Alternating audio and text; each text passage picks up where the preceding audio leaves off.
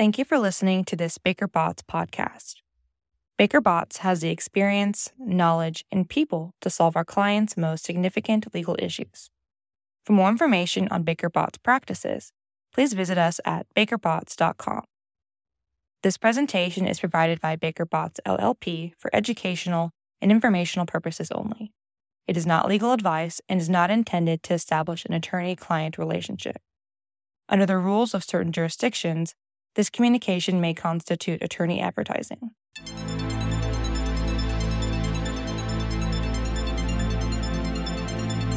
Hello, everyone. My name is Michael Loesch, and I'm excited to be with you today for another episode of the Energy Enforcement Insider, the podcast that provides quick hits on the latest trends and developments in regulatory compliance and enforcement matters impacting the energy industry.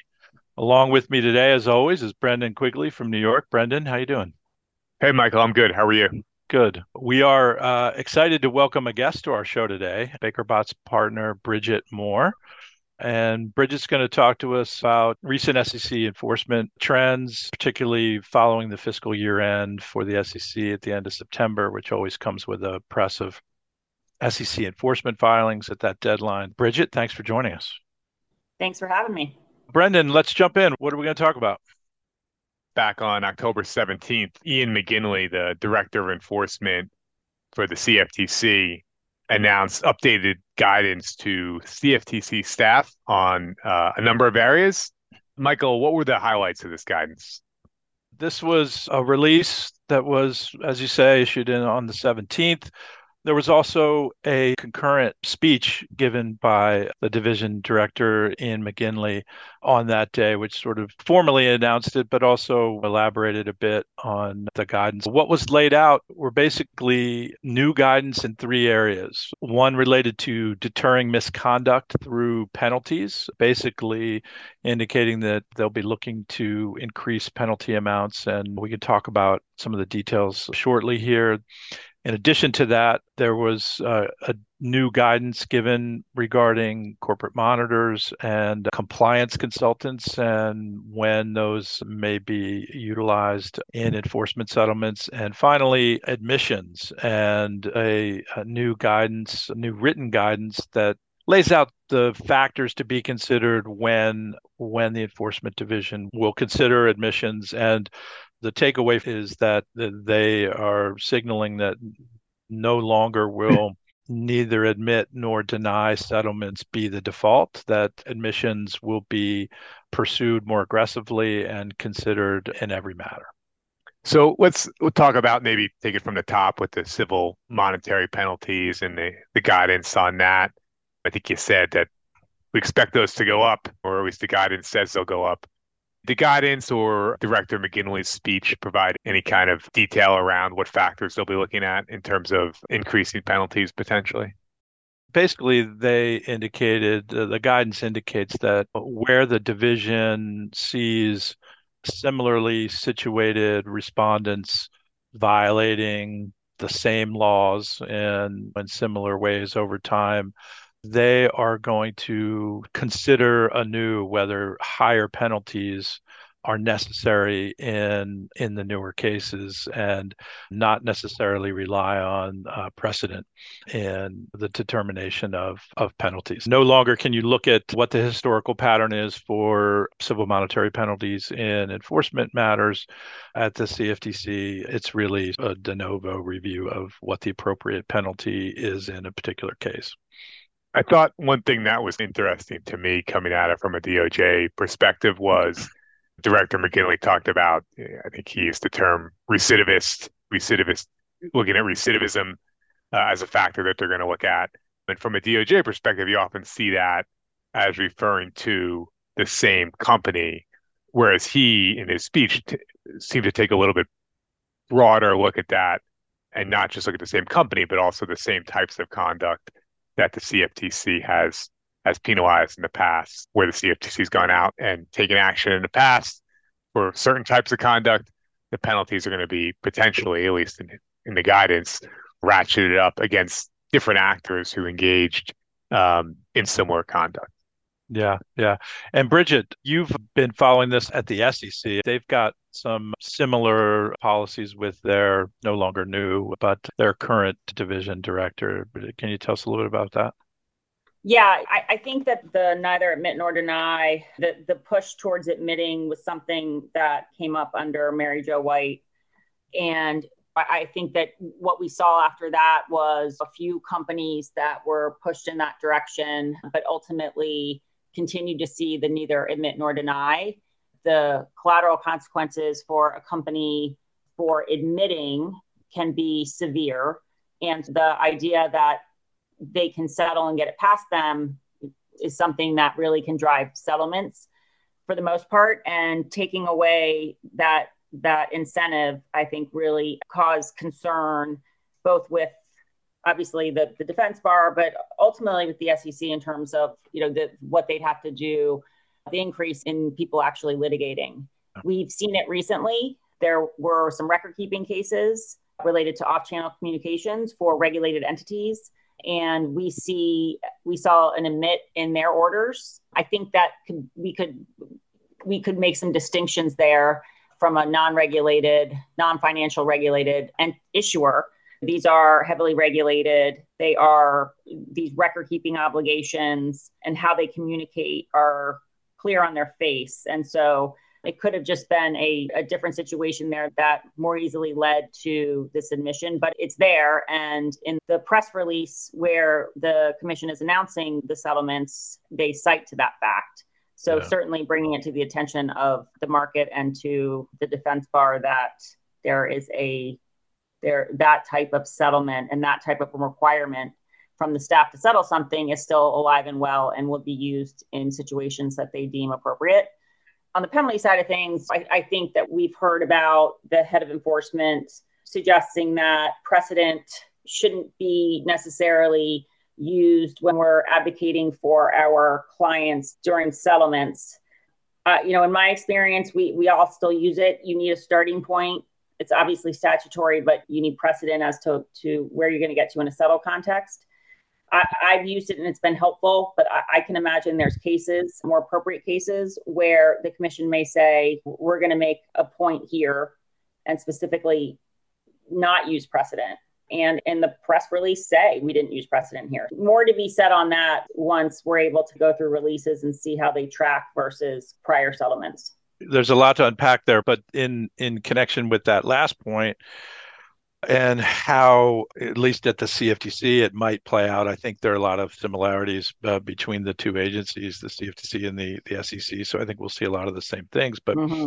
with respect to penalties and the the reliance on recidivism as a factor for increasing penalties, it raises some issues too, right? Well, what is what does it mean to be a recidivist? Who's a recidivist, right? And you know, I'll take this to maybe a sort of 30,000 foot level and just say these are the securities and commodity markets are complicated, sophisticated markets that are highly regulated, that even the most well funded and well intentioned parties can have mistakes, multiple mistakes over time without being a so called bad actor mm-hmm. requiring deterrence. The goal of penalties here is uh, in the CFTC release is to promote specific and general deterrence. And maybe general deterrence is achieved through a big penalty, even where it's not warranted. But specific deterrence for in some circumstances, I, I could argue and have for some clients that where there's identification of a problem and remediation and self-reporting that no penalty is necessary for specific deterrence because the client has done or the company has done everything right. Exactly what it means to be a recidivist is is going to be i think more challenging than the cftc staff realizes. And unfortunately it's going to be i think difficult for companies in resolution to try and make the case that while they have had a prior enforcement action, they shouldn't be deemed a recidivist and make the case under the factors that have been laid out. Yeah, I think that's a great point, Michael. I think, and it just shows the sometimes the difficulty of importing uh, principles of uh, criminal prosecution, particularly individual pro- criminal prosecution, into the the regulatory context, right? In a criminal case, when somebody's a recidivist, particularly an individual, that means they've previously been found to have some type of criminal intent. And uh, here they are again, right? Whereas, particularly in some of these areas like record keeping failures and things like that, this is, although there have been a spate of both SEC and CFTC record keeping, alleged record keeping failures or settled record keeping failures actions over the last couple of years, five, six years ago was not on anybody's radar screen that, I mean, WhatsApp messages or text messages were something that companies, broker dealers, and investment advisors had an obligation to hold on to in the same way that they did, say, emails and things like that. So I think, you know, just to keep this moving along, I think we've talked about two of the three changes to CFTC guidance on the penalty front and on the admissions front. Michael, an- another area that you mentioned was monitors and compliance consultants. There have been monitors in place in CFTC resolutions before. What's changed uh, in this most recent guidance? Yeah, I, I, don't think there's a whole lot that's new in in the guidance with respect to monitors and compliance consultants. There is a little bit of additional information in this guidance to differentiate when the commission enforcement staff will consider a monitor that's under a circumstance where they may not have confidence in the party to actually fully remediate the issues. And then some factors of when they might consider a consultant, which is under circumstances where there's an, an acknowledgement that the the company's willing to remediate and has the right culture, but may need assistance in ensuring that those remediation steps get done well. So they've divided the landscape in a way that seems rational. And I, I think this does signal that we're more likely to see consideration of a compliance consultant in regular cases and more likely to see consideration of monitors in egregious and significant cases. But this has been something that's been going on for a while. And Bridget, the SEC is is similar in that they use independent compliance consultants and anything there of of note from the from the SEC. No, I think it tracks what you all were saying with with the CFTC. I, I think you would see them the the threat of a of a monitor was something that we would see in previous administrations. It's certainly something you talk about now. It's very case specific, and in some cases it, it could even be brought up by the client as something that is helpful for them. They were going to do it anyways and can help in, in on other areas of, of what the staff is requiring to settle. But in terms of their the way they look at it, it tracks CFTC.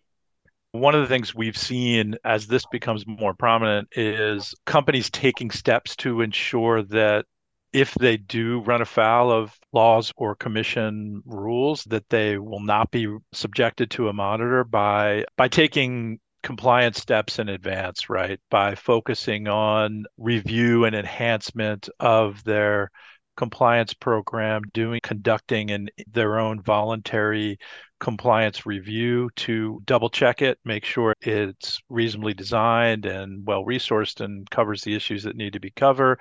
And in that way, if there is a problem, Uh, you start from the a more credible position that based on the guidance that was issued by the CFTC would likely take you out of a monitor situation and put you at a minimum into a consultant situation. That's something that a practical step that that companies can take away from this that to, if you want to avoid a monitor or even a consultant if you're credible on compliance and you focus on compliance before you get into trouble that could potentially weigh in your favor as you as you negotiate with the enforcement staff an ounce of prevention is worth a pound of cure, right? Yeah. Just shifting topics a bit here, and we've talked a little bit about some of the SEC actions at the year end, but the SEC and the CFTC's fiscal year ended on September 30th. As in the past, there was a sharp uptick in a number of enforcement actions as the fiscal year came to a close. I even saw one column uh, sarcastically suggesting that the SEC was engaged in quote earnings management unquote, which is obviously something the SEC takes a, a looks askance at when companies are alleged to have d- done it. But in all seriousness, the fiscal year, the end of the fiscal year rush often provides some insight into what the SEC enforcement division is focused on. And you know, what folks in house and in compliance roles should be focused on. Bridget, what did you see in, in surveying the end of the year SEC actions? What stood out to you? Yeah, so you would saw the continuation of what you saw through the balance of the year, and which is the sweet spot, which is the reporting and disclosure cases. And you know, while those are something that are again their bread and butter, what we, what saw this year and what we saw at the end of the year was the fact that there was the, the cases where there was no individual also charged were few and far between. So the the commission's stance that's very public on individuals taking accountability was certainly illustrated through the enforcement settlements that that were published this year and certainly at the end of the year. We also saw uh, a, a focus on sweeps, and so and and the end of the year, what was publicized and what kind of came in September were two sweeps, one of which was is related to the SEC's focus on reporting trades for those uh, officers and directors within uh, companies that are required to file Form 4s. Uh, so they are they're designated an officer or director who falls into that category. So you have Form 4s, but then you also have what are called Schedule 13Ds and 13Gs that once a once an individual reaches a certain threshold of stock ownership needs to be uh, updated. So the SEC, as they often do with their sweeps, um, they uh, were able through data analytics to collect information on what they believe to be late filings, sent out you know a significant number of letters um, where companies were able to explain why something either was not late or the reason why it was late. And as a result of that, we saw some enforcement actions. And I think they are instructive for both individuals and companies because what we saw was the both were charged in some cases. Individuals if they were if they took on the responsibility for the filing and the companies if they had taken on the responsibility for the filing for the individual and and drop the ball if you will so we'll see a continued increase i think on the focus of that so in making sure that the procedures are in place. What we find for the most part is that the Form 4s that are late are because somebody, the individual, thought you know, there was a miscommunication or there was a drop off in, in the procedure that would require the filing because it's a pretty easy thing to do. So it really usually came down to just making sure that there was a there is a you know a process in place and that everybody is educated on that process to get those filings in on time. We've certainly saw situations, and even this year, where clients got letters, explained why something was late, and the SEC went away. Now that there's enforcement actually associated with it, it it'll be interesting to see going forward if the SEC just takes a hard line because people are on notice now that they're they are they're taking these positions. So we'll see. Yeah, so Bridget, just on that point, just as a practical matter, it's there's enforcement exposure associated with it, but as you say, it's not a difficult thing to handle, or at least it shouldn't be, with a little bit of focus. In this practical standpoint, is it just about making sure those obligations are clearly laid out in policies or procedures, or at least communicated internally in an effective way? Yes, absolutely, and and it get it can get a little tricky where you'll have an individual who has a, a broker or an advisor who executes trades and there can be maybe a, a, miscommunication there. So taking a step back looking at who your who the individuals within your company who have to file you know how they work in the space and making sure that there's an understanding with all players that the the the road to the filing starts with them raising their hand and saying we've we've executed a trade and now we have to require a, a, form 4 i really feel like it's making sure that you can have the policies and procedures but making sure that all individuals involved in kind of the process know when to raise their hand who needs to raise their hand and who they're supposed to report to. That's really where the breakdown is.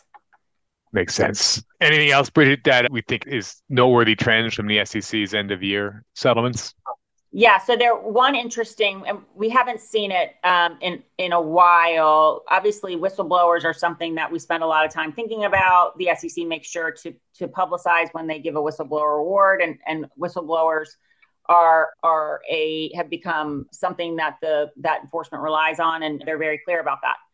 But what we saw at the end of the this year was a settlement related to separation agreements uh, with employees. And, you know, that was an issue, gosh, it's been years now.